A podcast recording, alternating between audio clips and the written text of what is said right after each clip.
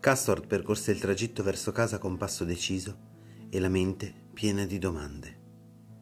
Come facevano gli ammantati a sapere tutto? Perché tutto questo interesse verso il cubo? E soprattutto, cosa avrebbe fatto una volta tornato a Falstar? Sicuramente il Sumo Magister non lo avrebbe lasciato in balia degli eventi, eppure non riusciva a sciogliere quello stato ansioso che lo aveva travolto. Entrato in casa, tornò nel suo studio, prese un pezzo di pergamena e una piuma e iniziò a scrivere. Sacchi, va al Magisterium e consegna questo biglietto a Errol. Lui saprà cosa fare, disse arrotolando il messaggio e legandolo alla zampa del famiglio. Sacchi era una gazza abbastanza capricciosa, difficilmente obbediva ad un ordine alla prima richiesta, ma questa volta percepiva la tensione nel suo padrone e non discusse. Spiegò le ali e prese il volo verso il Magisterium.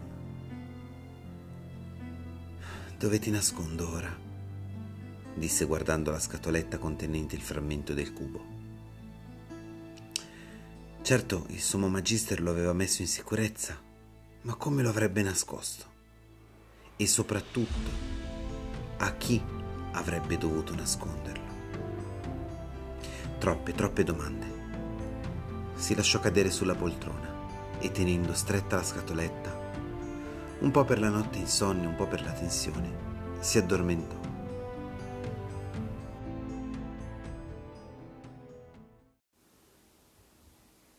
Quante ore erano passate?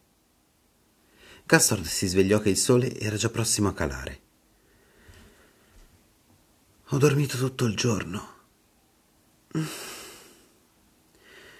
I muscoli erano un po' indolenziti a causa della posizione scomoda che aveva assunto sulla poltrona. Il piccolo scrigno ancora stretto nelle mani. Si alzò e si diresse alla scrivania.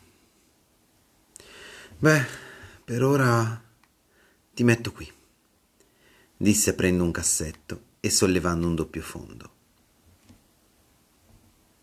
«Direi che non sembra proprio il posto più sicuro per nascondere un frammento del cubo», disse una voce alle sue spalle.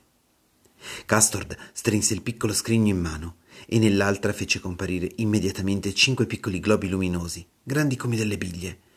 Si girò di scatto, ma non vide nessuno. «Dove sei?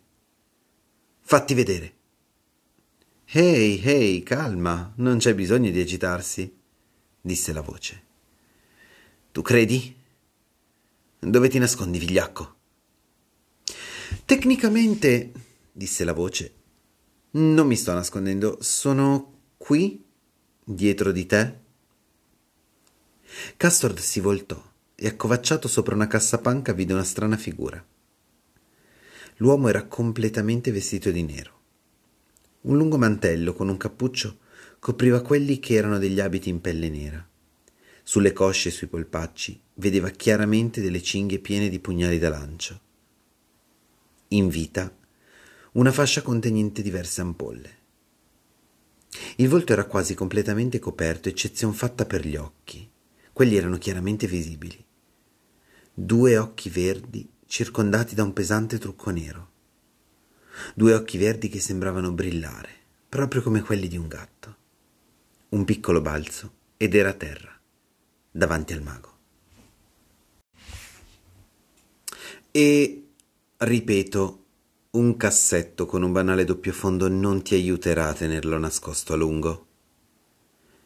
Chi sei? Cosa ci fai qui? Per chi lavori?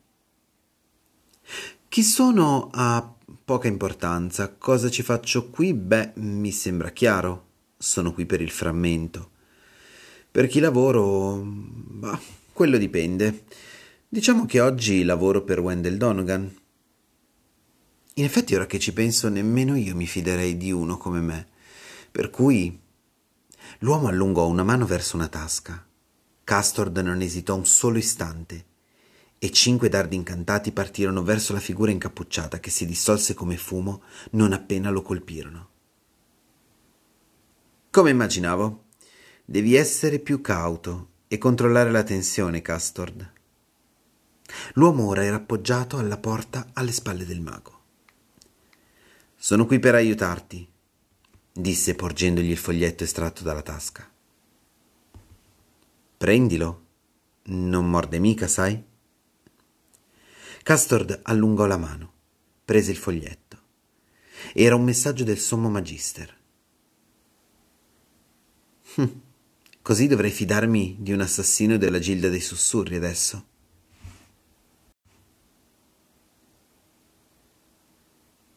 Tecnicamente io non sono un assassino qualunque, ma il tramite tra la Gilda e il Magisterium.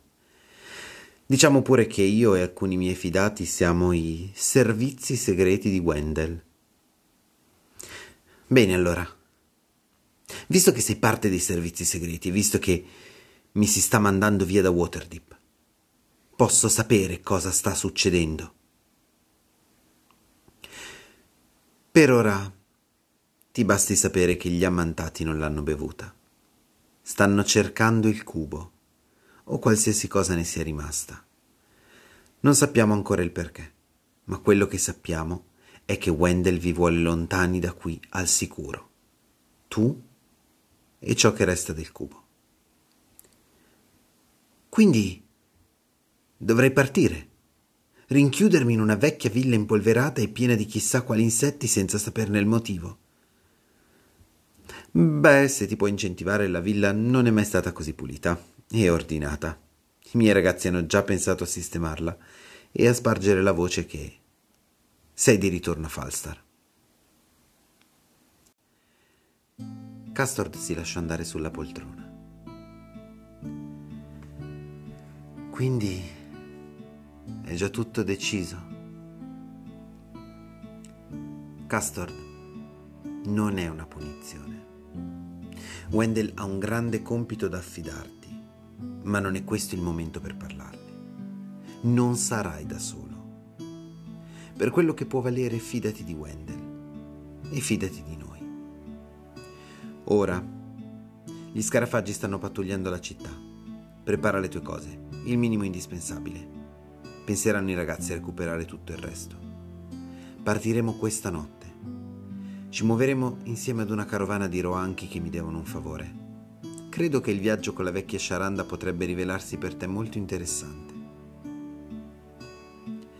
Il mago tirò un lungo sospiro, si alzò e si diresse alla finestra. Con un fischio chiamò Sacchi.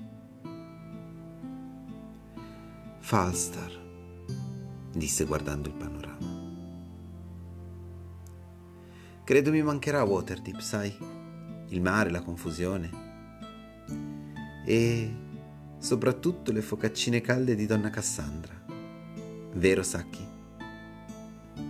Sacchi annui con la testa, spiegò le ali e volò nuovamente fuori dalla finestra, questa volta diretta a Falstad.